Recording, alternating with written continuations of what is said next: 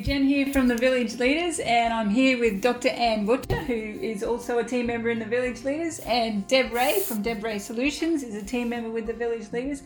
And today we wanted to have a chat to you about being an empathetic leader. Um, so, Deb, I might hand over to you. Um, have you got a description there of what empathy is? I have. Here's a, here's a definition for empathy. Empathy is the capacity to understand or feel what another person is experiencing from within their frame of reference. That is, the capacity to place oneself in another's position. Definitions of empathy encompass a broad range of emotional states. Types of empathy include cognitive empathy, emotional or affective empathy, and somatic empathy.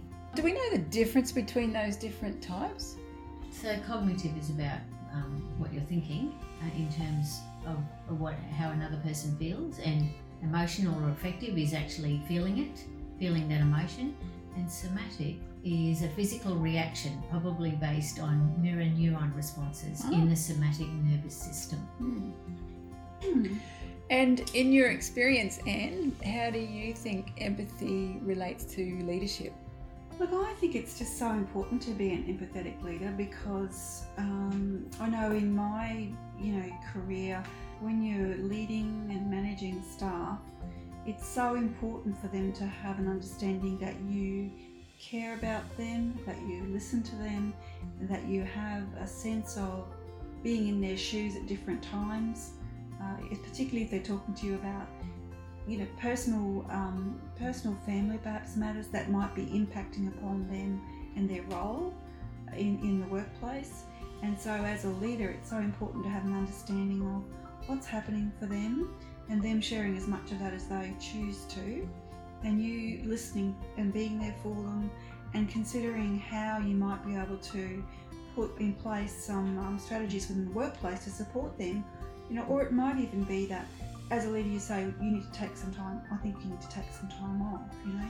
And often I've found with really committed staff that I've worked with, they don't want to take the time off mm. because they know how much work there is to do, and you know there's not going to be someone to do it, and they've got to have certain things done. And from a leadership perspective, I've always found it's really important to say to them, yes, that work does need to be done, but that's my responsibility to work out how that's going to happen it's also my responsibility to make sure that you look after yourself and attend to the things that you have to in your personal life. Um, so I'll relieve you of that responsibility and don't need to worry about it. I'll sort that out. And you need to take the time off or time to spend with your family or whatever whatever's happening for them that they need that time out. Or it might be about suggesting that they see an EAP provider. Mm-hmm. And EAP stands for? Uh, Employee Assistance Program. Thank you. Yeah, for that yeah. sort of support. Um, so I just think it's so important mm. to be an empathetic leader and to always keep in mind the importance of that balance between work and life mm. outside mm. of work. Yeah. Mm. mm. So. Mm. Mm. Thanks, Anne. Yeah, yeah.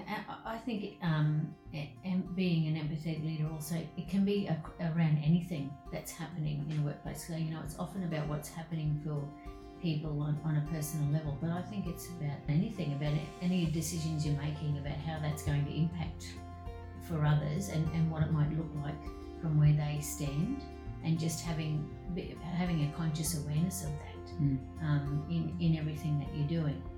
Um, and and it's and I, for me that often that requires that you have a connection, you know, that you're connected with people, so that you can you can get some idea of what it's like from from where they stand, and you know, being able to put yourself in their shoes. Mm. And and I I often see I don't often see, but sometimes I've seen that there's a sense that if you're an empathetic leader, then then that's a symbol weakness. Mm. That that somehow you that means you're soft. You're going to let people off. People can walk all over you.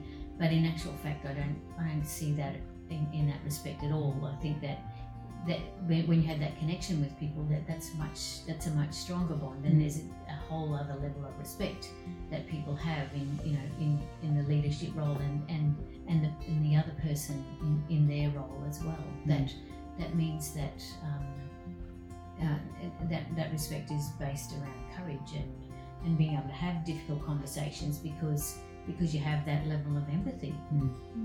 Mm.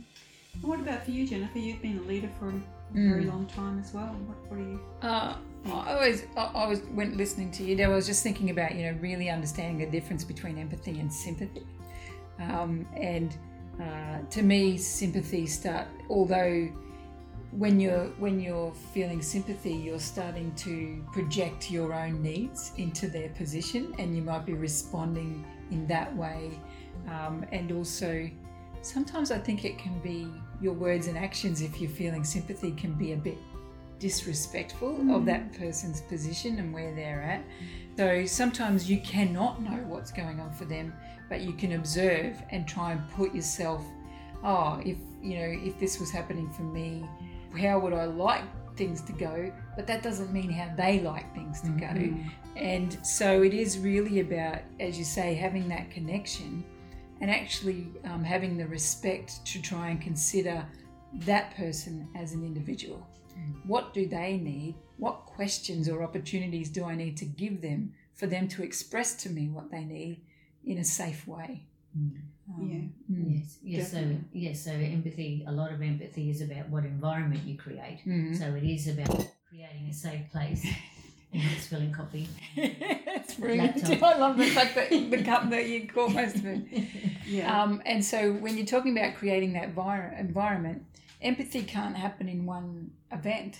They need to see um, from your behaviours over and over and over that it is safe to talk to you about something that you, how is that, because they, they're going to be thinking, how is my leader going to react to this? And I've seen, if I've seen her react in negative ways before, um, I'm not going to go. I'm not going to talk about this because I'm thinking she's going to react that way. So it's about our, you know, our little daily responses to thing shows our staff whether we are an empathetic person, um, and that they can, you know, rely on us to respond in a way they need us to at the time. Mm. And the other thing I was thinking is sometimes, you know, respect, yes, creating safety, I totally agree, a safe environment, a respectful environment, one where they feel comfortable to speak up and um, just say that, you know, some, they, they need some sort of additional support or whatever's happening for them. But sometimes, depending on individuals, they may not want to say Mm. what is actually happening for them. So I found another really important aspect of being an empathetic leader is to trust your staff and to know your staff. And you know that if this person is so distressed about something that's happening in their life outside of work that I don't need to know the details. I don't need to know. I trust and I can see that there's something that's really distressing for you. Therefore, I will support you in the best way that I can. It's very different if it's something happening in the workplace Mm. because you know you probably do need to know about what's happening if it relates to other workers or, or you know, some situation in the workplace. But um, I just think that's an important point to mention. that We don't need to know um, all the details, just that, that this staff member needs that additional support and you feel for them, which is the empathetic part of it. Yeah. You can see and you can feel Mm. how stressed they are about a certain situation. Mm. And so a big part of empathy is listening, isn't it? And observing. Definitely. Mm. So listening and observing skills is so important. Um, and picking up on those non-verbal cues, um, so important as well. Mm. And sometimes I, I know I've been in situations where I struggle to have empathy with particular people for whatever reason, but you know, to make that connection, or, or uh, and and I know that I can I can, um, as you said, I, I might not not be the person that they come to. Mm. Um, that there might be others in the team that they feel much more connected to, and that's okay as long as they're as long as there's a way for them to get the support that they need. Yeah.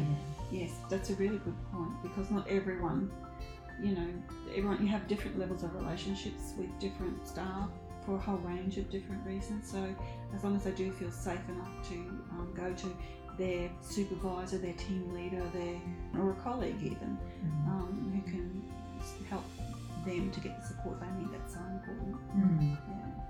Well, we've really um, touched on empathetic leadership there, and it's such an important topic. And I think we, you know, had a good discussion about it here, and hopefully that's going to be helpful to others who are listening to this podcast. And uh, so we'd just like to sign off and say goodbye to everyone. So um, goodbye from me. Goodbye from me. And goodbye from me. Yeah.